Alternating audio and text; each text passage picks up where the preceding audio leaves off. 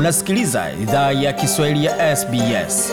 Pata taarifa zaidi kupitia sbs.com.au mkwaju Swahili.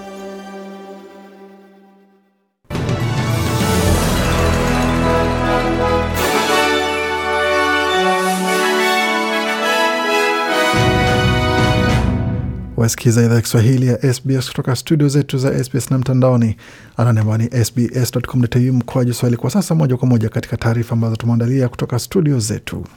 Naibu afisa mkuu wa afya wa Australia amewahamasisha wafanyakazi wa huduma ya wazee wachanjwe dhidi ya COVID-19 baada ya mlipuko mjini Sydney. Wakaaji watatu katika kituo cha huduma ya wazee katika kitongoji cha Balcombe Hills wanaendelea kupokea matibabu ndani ya hospitali ya Westmead kama tahadhari baada ya kupatwa na virusi vya COVID-19. Kiongozi wa upinzani wa shirikisho Anthony Albanese na wengine wamekosoa serikali kwa kuruhusu wafanyakazi ambao hawajachanjwa ndani ya kifaa hicho. Profesa Michael Kidd amesema serikali ya shirikisho inashirikiana na idara ya afya ya New South Wales kuboresha majibu.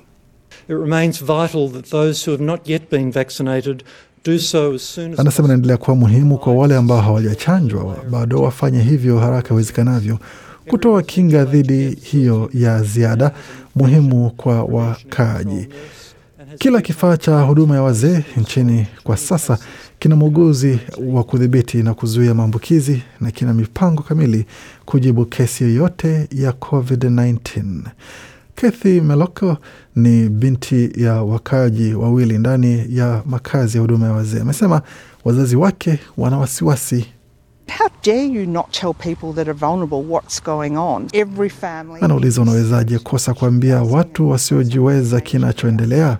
Kila familia jimboni humu inastahili uliza kama ina mtu katika huduma ya wazee. Je, wafanyakazi wamechanjwa? Kwa sababu wana haki ya kujua na wana haki ya kuchagua cha kufanya kuhusu wapendwa wao.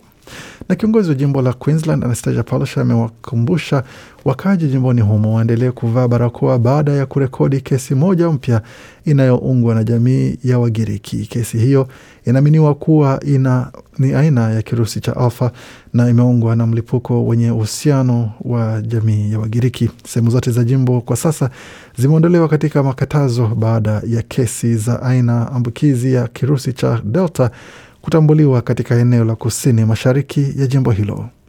In terms of uh, where we're at the moment, this is excellent news. Anasema kwa upande wa tulipo kwa sasa, hii ni taarifa nzuri. Tunakabiliana na kirusi cha alfa, si kile cha delta, na ni kama kile kit, kila kitu kimedhibitiwa kwa sasa. Kwa hiyo tunafurahia hali hiyo Nawashukuru watu wa Queensland kutenda haki. Najua ilikuwa usumbufu kwa watu wa vitongoji vya kusini mashariki na Townsville waendelee kuvaa barakoa zao na kutumia app ya QR, ila sote tunastahili endelea kushirikiana kwa siku kumi na mbili zijazo, alisisitiza kiongozi huyo.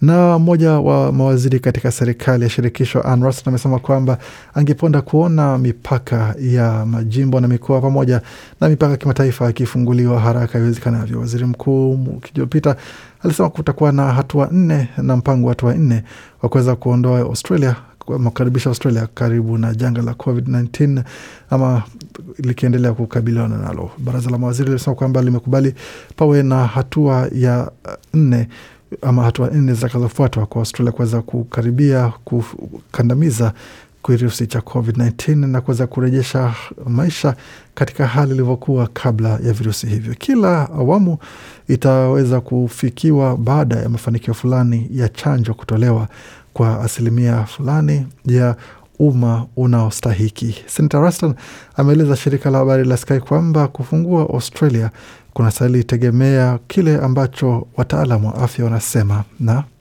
Every Australian wants us to be able to get to stage four as quickly as possible. Anasema kila Mwaustralia angependa kuona tunafikia awamu ya nne haraka tuwezavyo, ila ni kitu cha kufanya. Tunaweza fanya kile ambacho tunaweza kwa sasa kulingana na masuala ya afya na usalama kwa Australia wote kuweza kulindwa, tukiendelea kuwafikia kitu hicho.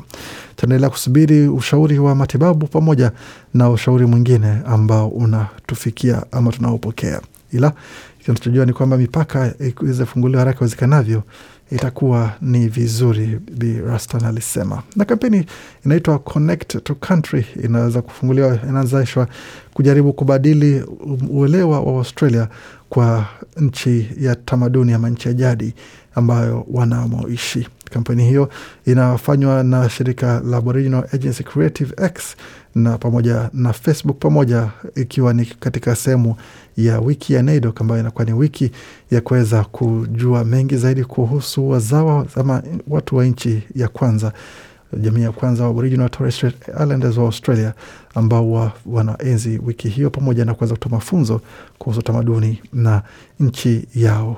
Na mengi zaidi kuhusu taarifa hiyo pamoja na wiki hii utaweza kupokea katika makala ambayo tumeandalia maalum ambayo yatakujia muda na wasaa usio mrefu sana. Tukielekea moja kwa moja katika bara la Afrika ambapo viongozi upinzani pamoja na wanahabari wanaharakati wa Tanzania Alhamisi wamefanya kikao cha kuomba serikali kufanya marekebisho kwenye katiba ili kuongeza uhuru wa kisiasa nchini humo. Kikao hicho kilichopewa jina Katiba Day kimefanyika muda mfupi baada ya Rais Samia Suluhu Hassan kuomba Tanzania kumpa nafasi ya kufufua uchumi kwanza kabla ya kufanya marekebisho ya katiba. Kikao cha Alhamisi kinaonekana kuchochewa na matamshi ya Rais Hassan hapo Jumatatu wakati alipofanya kikao cha kwanza na wanahabari. Kiongozi huyo aliomba Watanzania kumpa nafasi ya kufufua uchumi kwanza kabla ya kuondoa marufuku aliyowekwa dhidi ya mikutano ya kisiasa pamoja na kurejea mchakato uliositishwa kuelekea marekebisho ya katiba. Tukielekea na taarifa ambazo tumeandalia kwa sasa ni kuhusiana na taarifa za uh, kile ambacho kinaendelea kule uh, Ethiopia ambapo tume ya kutetea haki za binadamu ya Ethiopia EHCR kwa mradhi EHRC imetilia mkazo mito ya Umoja wa Mataifa kutaka hatua za dharura zichukuliwe kuwalinda na kuwasaidia raia katika jimbo la Tigray nchini Ethiopia. Jimbo hilo limekumbwa na uharibifu wa miundombinu muhimu huku kitisho cha njaa kikiongezeka kufuatia mchakato ambayo ama machafuko ambayo yamedumu kwa miezi minane sasa. Mamilioni ya watu wanakabiliwa na kitisho cha njaa mnamo wakati vita vya wenyewe kwa wenyewe vikifikia hatua ya mabadiliko na maelfu ya wanajeshi wa Ethiopia waliokamatwa wakiwasili katika mji mkuu wa jimbo la Tigray, Mekele, huku waasi wakitangaza kurejesha udhibiti wa mji huo mikononi mwao. Na katika taarifa zingine, viongozi wa Afrika Ijumaa waliungana na raia wa Zambia kwa ibada ya maombolezi ya Kenneth Kaunda. Kaunda ni rais mwanzilishi wa taifa hilo la kusini mwa Afrika na anafahamika kwa juhudi zake za kuunga mkono uzalendo wa Kiafrika.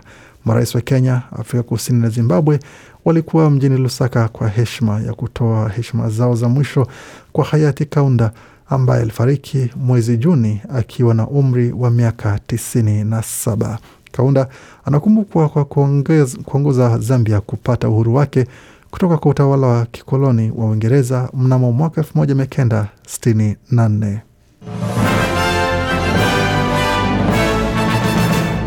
kuendelea kusikia idhaa Kiswahili ya SBS. Kwa sasa tungia moja kwa moja katika michezo, tukianzia katika mchezo wa NRL. Mechi ambazo zimechezwa jioni hii ya leo ilikuwa ni kati ya West Tigers na Rabbitohs ambapo wenyeji walipokea kichapo cha alama zikiwa ni 38 kwa 22, wakati Broncos wakawacharaza Sharks 26 kwa 18. Raiders wakala kichapo kutoka kwa Titans 44 kwa 6, wakati Cowboys wakawacharaza kwa mradhi Knights, Newcastle Knights wakacharaza Cowboys 38 kwa sufuri. Katika mchezo wa AFL, matokeo ya mechi ya mapema jioni ya leo ilikuwa ni kati ya Bulldogs na North Melbourne, ambapo Bulldogs walipata ushindi wa alama mia na nane kwa 79. St Kilda wakapata ushindi wa alama 70 kwa 61 dhidi ya Collingwood. Sydney Swans wakapata ushindi wa alama 118 kwa 26 dhidi ya West Coast. Na katika taarifa za michezo ya Euro, ambapo alfajiri ya leo ilikuwa ni zamu ya Ukraine kusikia na kupata mateso dhidi ya mkono wa England, ambapo Ukraine walipata kichapo cha magoli mane kwa sufuri wakati Czech Republic ikisalia makiambulia kichapo cha magoli mawili kwa moja dhidi ya Denmark, kumaanisha kwamba sasa itakuwa ni England kukichapa dhidi ya Denmark mjini Wembley juma, ikiwa ni siku ya Jumatano, wakati Switzerland kwa mradhi, wakati Uhispania na Italy zitakichapa vilevile kwa mwanane atakuwa katika fainali ya kombe hilo la Euro. Na barani Afrika, katika derby ya Kariakoo ambayo ilikuwa natazamiwa kwa hamu na gamu, matokeo yalikuwa ni moja bila kwa upande wa wananchi ambao wamemtekenya mnyama katika uwanja wa Mkapa.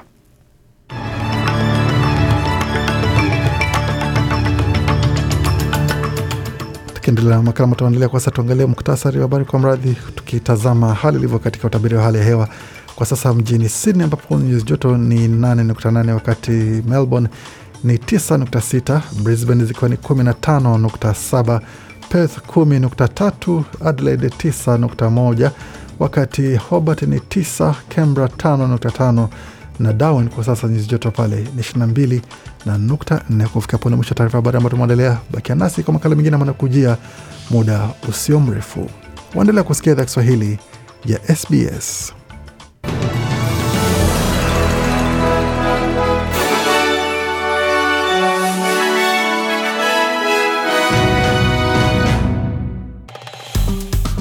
Penda, shiriki, toa maoni.